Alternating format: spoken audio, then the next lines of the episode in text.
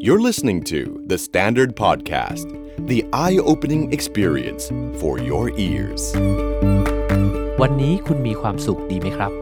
สวัสดีครับ ผมนิ้วกลมสราวุธเฮงสวัสดิ์คุณกำลังฟังความสุขโดยสังเกตพอดแคสต์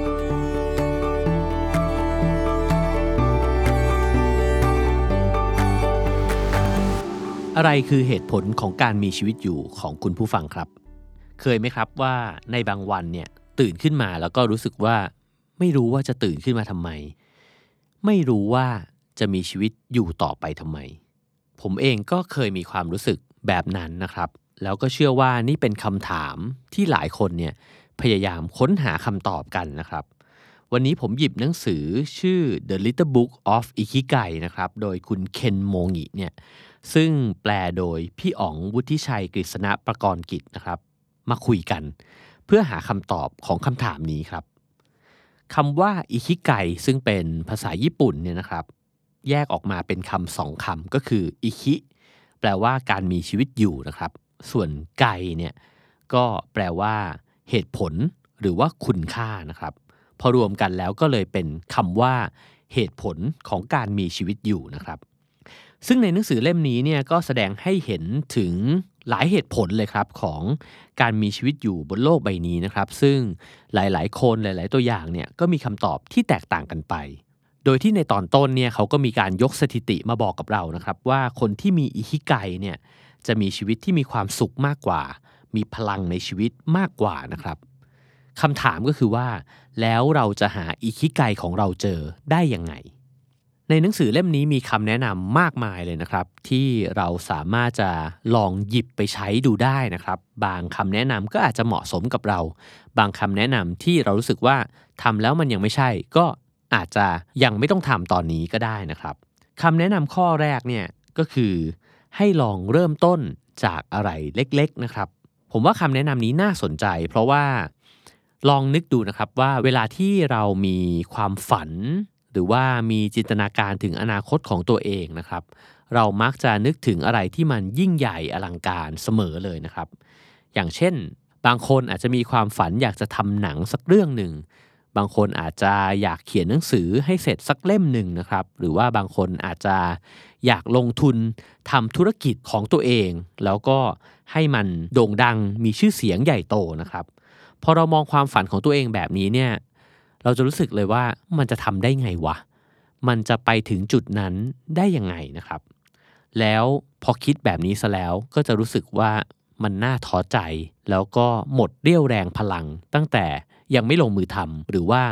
หมดแรงไปเนี่ยตอนทำอยู่ระหว่างทาง แล้วก็รู้สึกว่ามันยังไปไม่ถึงไหนสักทีนะครับ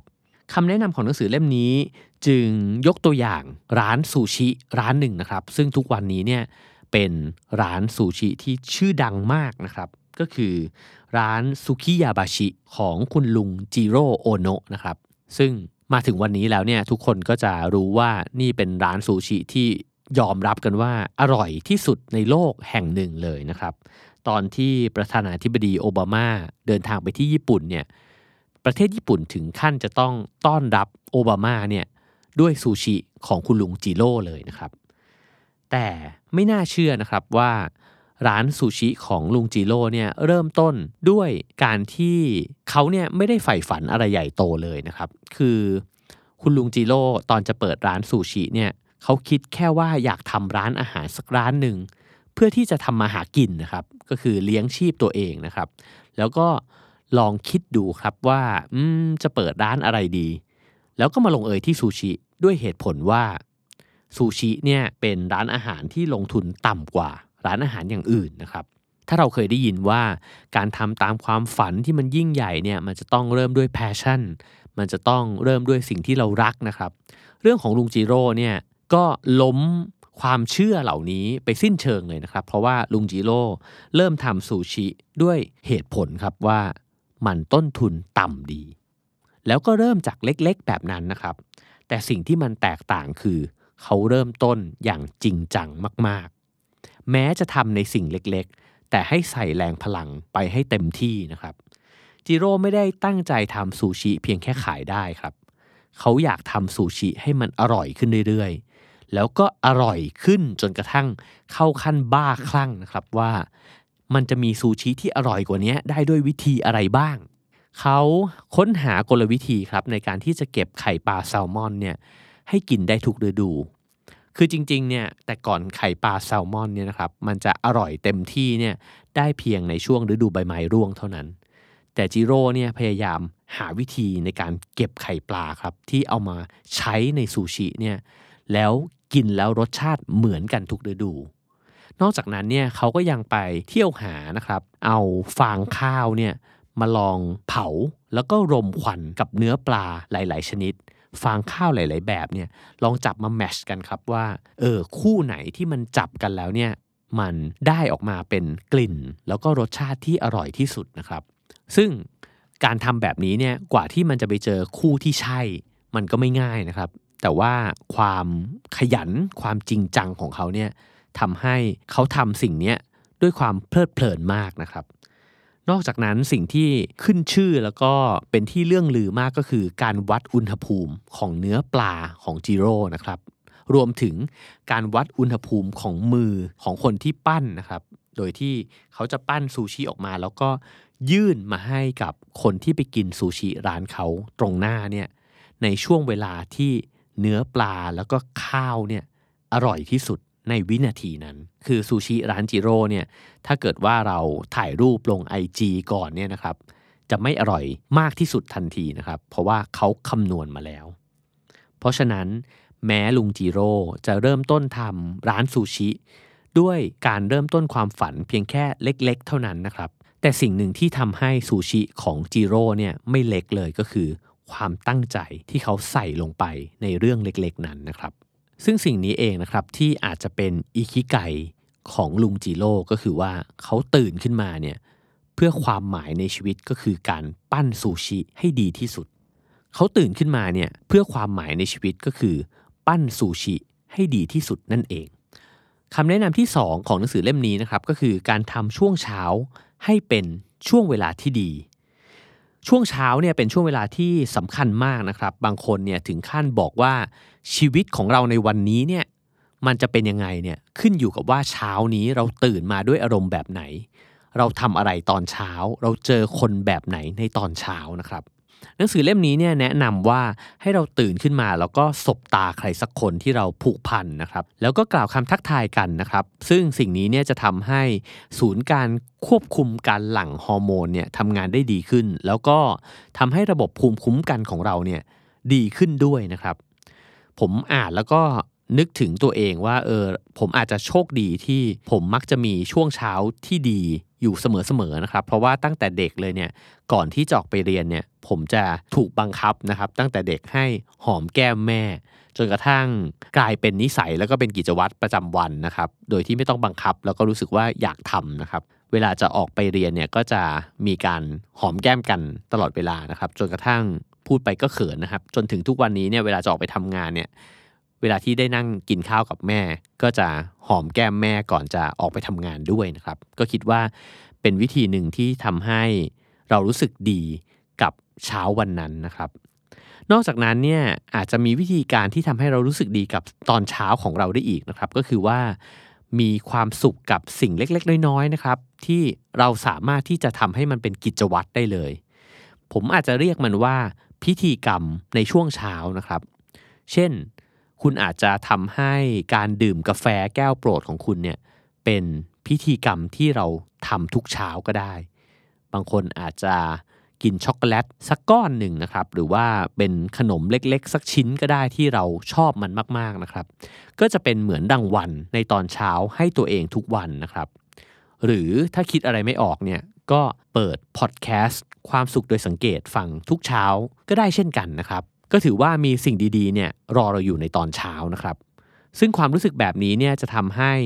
เราอยากที่จะตื่นขึ้นมา เพราะว่ามีรางวัลบางอย่างเล็กๆเนี่ยรอเราอยู่คำแนะนำต่อไปเนี่ยก็คือว่าให้ให้คำมั่นสัญญากับตัวเองนะครับ ซึ่งคำนี้เนี่ยในภาษาญี่ปุ่นเนี่ยเขาแปลว่าโคโดวารินะครับ หรือว่าคอมมิชเมนต์นั่นเองนะฮะก็คือการพูดแล้วก็ลงมือทำแต่ว่า การลงมือทำเนี่ยให้ทำอย่างเข้มข้น แล้วก็ให้ทำดีเกินจำเป็นนะครับ เช่นสมมุติว่าเราบอกว่าเราอยากจะวิ่ง แทนที่เราจะบอกว่าเราจะวิ่งเนี่ยผมว่าลองให้คำสัญญากับตัวเองที่มันไกลไปกว่านั้นนะครับ เช่นเราอาจจะวิ่ง 2 กิโล ลองให้คำสัญญากับตัวเองไปเลยว่า ภายใน 6 เดือนนี้ เราจะจบฮาฟมาราทอนซึ่งคำสัญญาแบบนี้เนี่ยมันจะทำให้ชีวิตเนี่ยมีความหมายมากขึ้นนะครับ ตัวอย่างหนึ่งที่ผมชอบในหนังสือเนี่ยคือเขายกตัวอย่างร้านเซมบิคิยะนะครับ ซึ่งเป็นร้านที่ปลูกเมลอนนะครับ โดยที่เมลอนของร้านนี้เนี่ยจะแตกต่างจากเมลอนทั่ว ๆ ไปมาก ๆนะครับ เพราะเขาปลูกด้วยวิธีการที่ให้เมลอนต้นหนึ่งเนี่ย มีเพียงแค่ลูกเดียว ผมเคยไปเที่ยวฟาร์มเมลอนนะครับ ตอนนั้นไปถ่ายรายการก็จำได้ว่าที่ฟาร์มเนี่ยเขาก็จะบอกว่าการจะปลูกเมลอนให้ได้สวยเนี่ยเราจะต้องคอยตัดดอกหรือว่าให้ตัวผลของมันเนี่ยเหลือแค่ไม่กี่ลูกเท่านั้น แม้ว่าเป็นฟาร์มคุณภาพขนาดนั้นนะครับ ในต้นหนึ่งเนี่ยก็ยังเหลือหลายลูกอยู่นะครับ แต่ที่เนี่ยสุดยอดคือขอแค่เหลือลูกเดียวเลย แล้วพอมันเหลือลูกเดียวเนี่ยสารอาหารทั้งหมดทั้งมวลครับในเมลอนต้นนั้นเนี่ยมันจะไหลเข้าไปอยู่ในเมลอนลูกนั้นทำให้มันเป็นเมลอนที่สมบูรณ์แล้วก็อร่อยมากๆนะครับ เพราะฉะนั้นเมลอนของร้านนี้เนี่ยราคาไม่ได้ถูกเหมือนทั่วไป คือ ราคาจะแพงเป็นพิเศษนะครับ แล้วเวลาที่ใครได้ไปเป็นของขวัญเนี่ยก็จะรู้สึกดีใจมากนะครับ เพราะก็จะรู้เลยว่าเป็นของเด็ดนะครับ ผมฟังเรื่องเมลอนเนี่ยแล้วผมนึกถึงตัวเองนะครับ แล้วก็นึกถึงการงานที่ทำว่า ถ้าเป็นช่วงเวลาไหนก็ตามเนี่ยที่เราทำงานเยอะมาก เรามีความสนใจที่กระจัดกระจายเนี่ยสิ่งหนึ่งที่มันจะเกิดขึ้นเลยก็คือ เรามักจะไม่ค่อยได้อะไรที่มันเป็นคุณภาพมากสักเท่าไหร่ แต่ถ้าเกิดว่าเราอยู่ในช่วงเวลาที่เราตัดสิ่งต่างๆที่มันมาแย่งพลังงานของเราเนี่ยออกไปเนี่ย มันมักจะเกิดเป็นผลลัพธ์ที่น่าพอใจเสมอนะครับ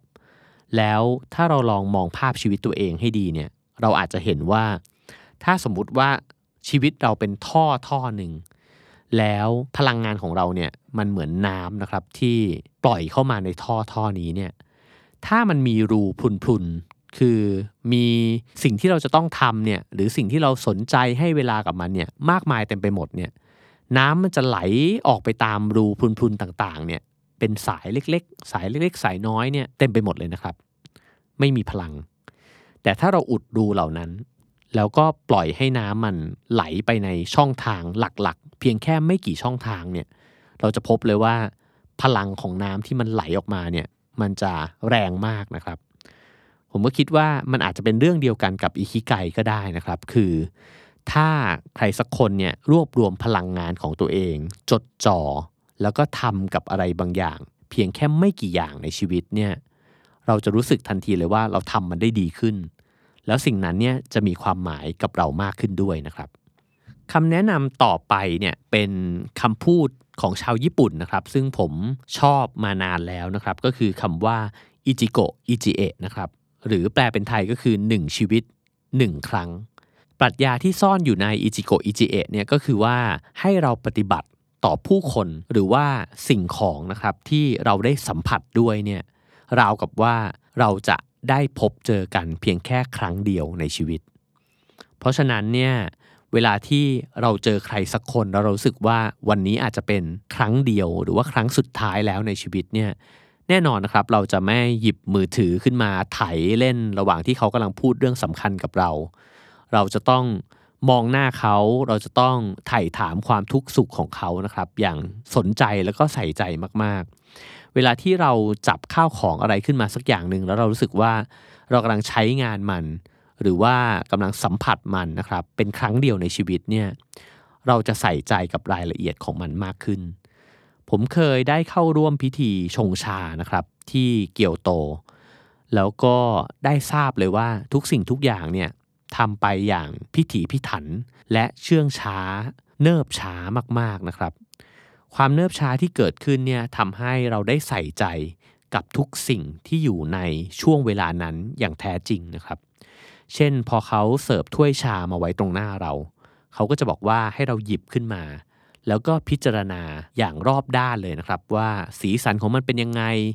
เคลือบเป็นยังไง น้ำหนักเป็นยังไง ผิวสัมผัสเป็นยังไง เขาก็จะเล่าให้ฟังว่าคนที่ปั้นถ้วยชานี้ขึ้นมาเนี่ยมีประวัติความเป็นมายังไงนะครับ ถ้วยชานี้สร้างขึ้นปั้นขึ้นในปีไหน พอเขาเริ่มก่อเตาเพื่อที่จะวางการน้ำชาลงไปเนี่ยทุกสิ่งก็จะอยู่ในความเงียบ แล้วผู้ที่ชงชาเนี่ยก็จะชวนเราให้ฟังเสียงถ่าน หรือว่าเสียงของไฟที่กำลังปะทุอยู่นะครับ โดยบอกว่าพอลองฟังดูดีๆเนี่ย จะสัมผัสได้เลยว่าเสียงของเตาไฟเนี่ยในช่วงเวลานี้เนี่ยนะครับ เหมือนเสียงของลมที่กำลังพัดผ่านใบไผ่ซึ่งถ้าเกิดว่าเขาไม่ได้ชวนให้ฟังเนี่ยผมก็จะไม่ได้ยินเสียงนั้นเลยนะครับ แล้วก็ราวกับว่าเสียงนั้นเนี่ยไม่มีอยู่ในโลกใบนี้นะฮะและผมเชื่อว่าหลาย ๆ อย่างในชีวิตเราเนี่ยมันถูกมองข้ามไปแบบนี้เช่นกัน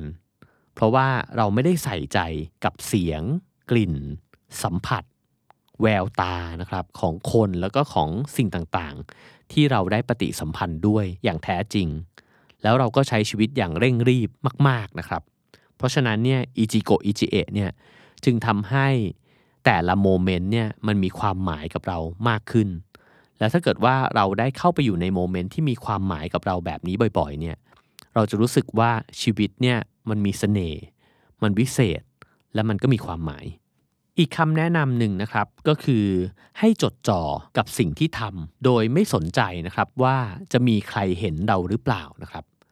ในหนังสือเนี่ยยกตัวอย่างบาร์เทนเดอร์คนหนึ่งซึ่งเขาเนี่ยจะใช้เวลา 7 วันต่อสัปดาห์ ยืนอยู่หลังบาร์นะครับแล้วก็ใช้เวลาเนี่ยปรุงรสเครื่องดื่มเนี่ย ให้อร่อยที่สุด โดยที่เขาก็ไม่ได้สนใจว่าจะมีสื่อมาสัมภาษณ์เขาหรือเปล่า จะต้องถ่ายคลิปไปลงหรือว่าไลฟ์ไปให้ใครดูหรือเปล่านะครับ แต่ว่าฝึกปรือแบบนี้ไปเรื่อยๆ จดจ่อกับสิ่งที่ทำแล้วความสุขเนี่ยมันก็เกิดขึ้น ตั้งแต่ตอนที่เขาใช้เวลาในการทำสิ่งนั้นแล้วนะครับ คือไม่จำเป็นเลยว่าจะต้องมีคนมาชื่นชมนะครับ หรือว่าบอกเขาบอกว่า เออคุณทำเก่งจังเลยนะครับ ผมว่าสิ่งนี้เนี่ยเป็นความสุข ง่ายๆนะครับแล้วก็เป็นความหมายที่เราสัมผัสได้จริง ๆ เวลาที่เราใส่ใจลงไปในอะไรสักอย่างหนึ่งอย่างเต็มที่นะครับข้อสุดท้ายนะครับจากหนังสือเรื่องอิคิไกนะครับเป็นสิ่งที่ผมอ่านแล้วผมรู้สึกว่ามันเปลี่ยนมุมมองในการคิดถึงความหมายในชีวิตไปพอสมควรนะครับ คือคำแนะนำว่าให้ทำงานอดิเรกอย่างมีแพชชั่นครับ ในญี่ปุ่นเนี่ยจะมีคำศัพท์ว่าดัตซึสระนะฮะซึ่งแปลว่า ปรากฏการณ์ที่มนุษย์เงินเดือนเนี่ยลาออกจากงาน พอรู้สึกว่างานที่ตัวเองทำอยู่เนี่ยไม่ตื่นเต้น แล้วก็ไม่ท้าทายพอนะครับ ในหนังสือเล่มนี้เนี่ยเขาแนะนำว่าอิคิไกเนี่ยอาจจะไม่จำเป็นว่ามันจะต้องเป็นหน้าที่การงานของเราโดยตรง คืองานที่เราทำอยู่ แล้วก็ใช้สำหรับในการเลี้ยงชีพเนี่ยนะครับ อาจจะไม่ได้ตอบสนองความหมายในการมีชีวิตอยู่ของเราโดยตรงก็ได้นะครับ แต่ก็ต้องไม่ลืมว่าเรายังมีเวลาอื่นนอกจากเวลางานนะครับ และเวลาเหล่านั้นเนี่ยเราอาจจะเอาไปใช้ในการทำงานอดิเรกที่เราชอบมาก ๆ มีความสุขกับมันมาก ๆ อินกับมันมาก ๆ นะครับ เช่น วันศุกร์เสาร์บางคนอาจจะไปแต่งคอสเพลย์ซึ่งกลายเป็นอีกบุคลิกหนึ่งไปเลยนะครับ บางคนอาจจะมีความสุขกับการออกไปถ่ายรูปนะครับ บางคนอาจจะดูนก บางคนอาจจะวาดรูปทำขนมปัง ผมคิดว่าสิ่งเหล่านี้เนี่ยสำหรับบางคนเนี่ยทำให้หัวใจเขาเติมเต็มนะครับ แล้วก็ทำให้รู้สึกว่าชีวิตเนี่ยมีความหมาย เรายังมีเวลาอื่น นอกจากเวลางานประจำครั้งหนึ่งนะครับที่ผมเดินทางไปทำรายการที่ญี่ปุ่นเนี่ยแล้วทีมงานของเราเนี่ยก็จะต้องเช่ารถนะครับเพื่อที่จะขับไปตามจุดต่าง ปรากฏว่าเราก็ติดต่อรถเช่าเนี่ยในอินเทอร์เน็ตไป แล้วเราก็นัดเจอกันนะครับ ที่สถานีรถไฟที่ในเมืองนั้น พอเราโผล่ขึ้นมาเนี่ยก็โทรหากัน แล้วก็หารถไม่เจอครับ ทั้งทั้งที่รถคันนั้นเนี่ยจอดอยู่ใกล้ ๆกับเราแล้วนะฮะแต่ผมไม่คาดคิดว่าจะเป็นรถคันนี้ที่จะมารับเรา เพราะว่าคนที่ขับรถมารับเราเนี่ยเอารถออดี้นะครับ ซึ่งหรูหรามากเลยเนี่ยมารับ ผมก็งงว่ามีรถแบบนี้เป็นรถเช่าด้วยเหรอนะครับในราคาที่ปกติมากๆ พอเราเริ่มเดินทางไปด้วยกันผมเลยชวนคนที่เป็นเจ้าของรถเนี่ยนะครับคุยเขาก็เล่าให้ฟังครับว่าเขาเป็นผู้บริหารในธนาคารแห่งหนึ่งนะครับแล้วก็ทำงานอยู่ในธนาคารเนี่ยมา 20 กว่าปีแล้วเขาก็เริ่มเบื่องานประจำนะครับที่ตัวเองทำมานานนะครับ แล้วก็บอกว่า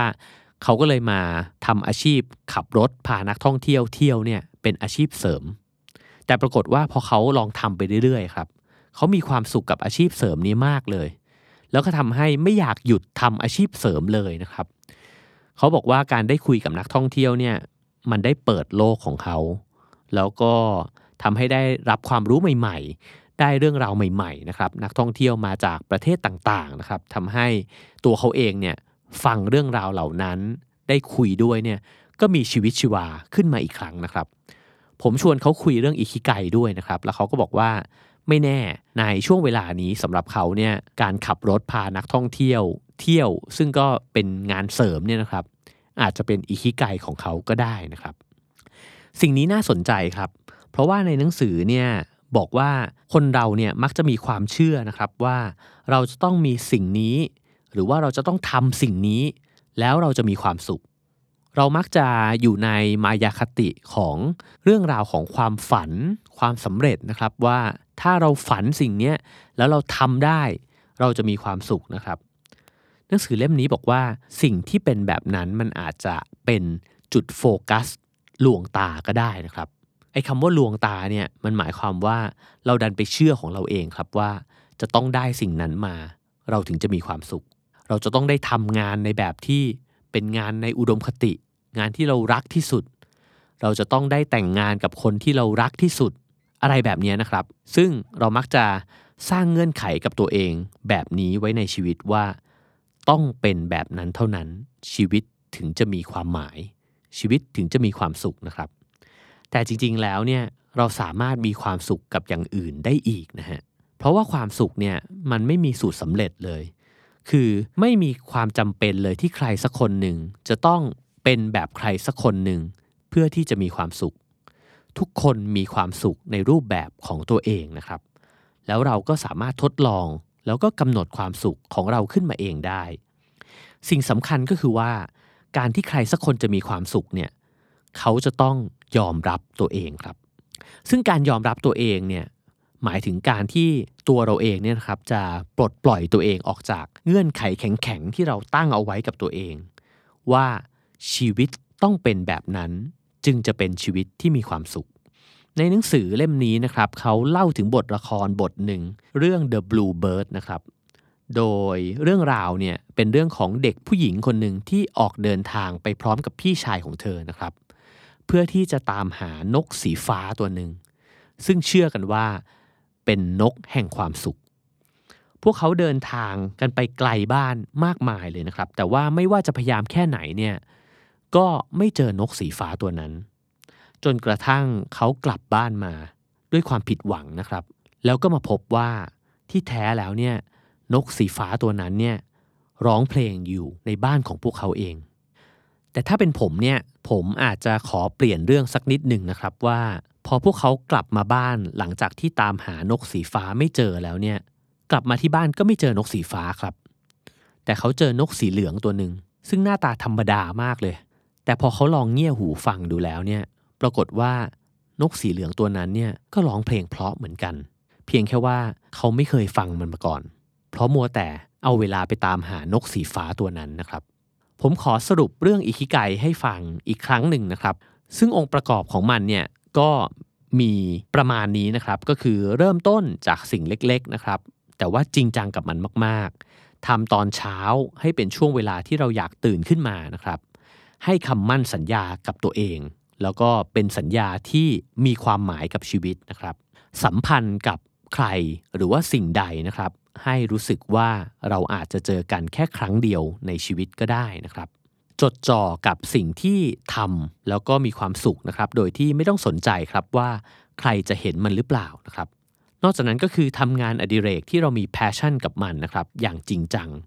แล้วก็ทำมันให้มีความสุขนะครับ และที่สำคัญที่สุดก็คือ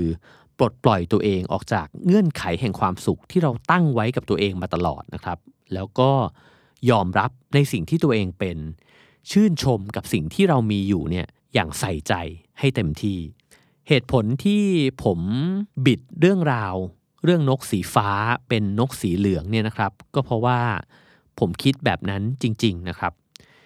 เหตุผลในการมีชีวิตอยู่ของคนเราเนี่ยมันอาจจะอยู่ใกล้ตัวเรามาตลอดก็ได้นะครับ มันอาจจะเป็นเรื่องใกล้ตัวที่เรามองข้ามไป เช่นเหตุผลในการมีชีวิตอยู่ของเราเนี่ยอาจจะเป็นพ่อแม่ คนรัก อาหารที่เราทำนะครับ สวนเล็กๆของเรา ต้นไม้ที่เรารักมันมากๆนะครับ กาแฟตอนเช้า หมาแมวที่เราผูกพันกับมันมากๆนะครับ แต่เมื่อเราละเลยไปเนี่ยคุณค่าแล้วก็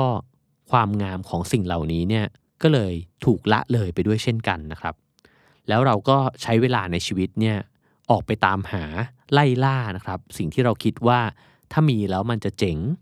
มันจะดีนะครับ และเวลาที่เราใช้ไปแบบนั้นนั่นเองนะครับที่เป็นเวลาเดียวกันกับที่เราสามารถเอามาดูแล แล้วก็ใส่ใจ แล้วก็ซึมซับกับคุณค่าของสิ่งใกล้ตัวนะครับ เหมือนนกสีเหลืองเนี่ยที่มันร้องเพลงให้เราฟังมาตั้งนานแล้ว แต่เราไม่สนใจมัน เพราะสายตาเราเนี่ยมัวแต่มองหานกสีฟ้าที่เชื่อว่าถ้าได้เจอมันเนี่ยเราจะมีความสุขสำหรับผมแล้วเนี่ยแก่นของอิคิไกนะครับ ก็ น่าจะเป็นการใส่ใจและให้เวลากับผู้คน การงาน งานอดิเรกในชีวิตนะครับพอให้เวลาแล้วเนี่ยมันจะไม่มีเรื่องไหนเลยที่เป็นเรื่องธรรมดานะครับ แล้วก็ไม่มีคนคนไหนเลยที่เป็นคนที่ไม่มีความหมาย เพราะว่าทุกเรื่องแล้วก็ทุกคนเนี่ยมีความพิเศษอยู่ในตัวเองทั้งนั้นนะครับ เมื่อเราใส่ใจ แล้วก็ให้เวลาอย่างแท้จริงนะครับ แล้วเราอาจจะได้ค้นพบครับว่าอิคิไกเนี่ย อาจจะอยู่ไม่ไกลเลยก็ได้นะครับ และมันอาจจะไม่ต้องออกไปตามหาให้เหน็ดเหนื่อยเลยก็ได้ แท้ที่จริงเนี่ยเราอาจจะมีเหตุผลของการมีชีวิตอยู่อยู่กับตัวแล้วก็ได้นะครับ ลองมองรอบๆตัวอย่างใส่ใจดูนะครับ คุณอาจจะพบนกสีเหลืองตัวนั้นใกล้ๆตัวคุณก็ได้ นกสีเหลืองซึ่งเป็นความสุขที่มีอยู่แต่เรามองข้ามไป ขอให้ทุกคนมีความสุขครับ The Standard Podcast. Eye opening for your ears.